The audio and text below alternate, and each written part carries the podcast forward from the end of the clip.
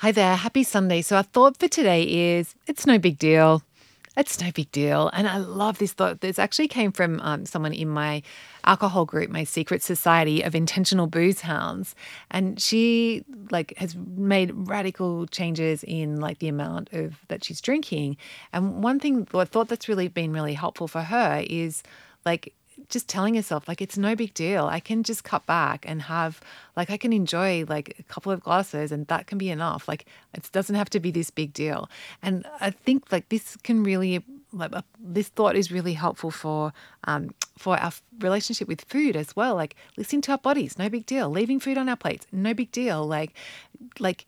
Making intentional choices, asking ourselves how we want this to go. It's no big deal. It's actually not this big, crazy thing.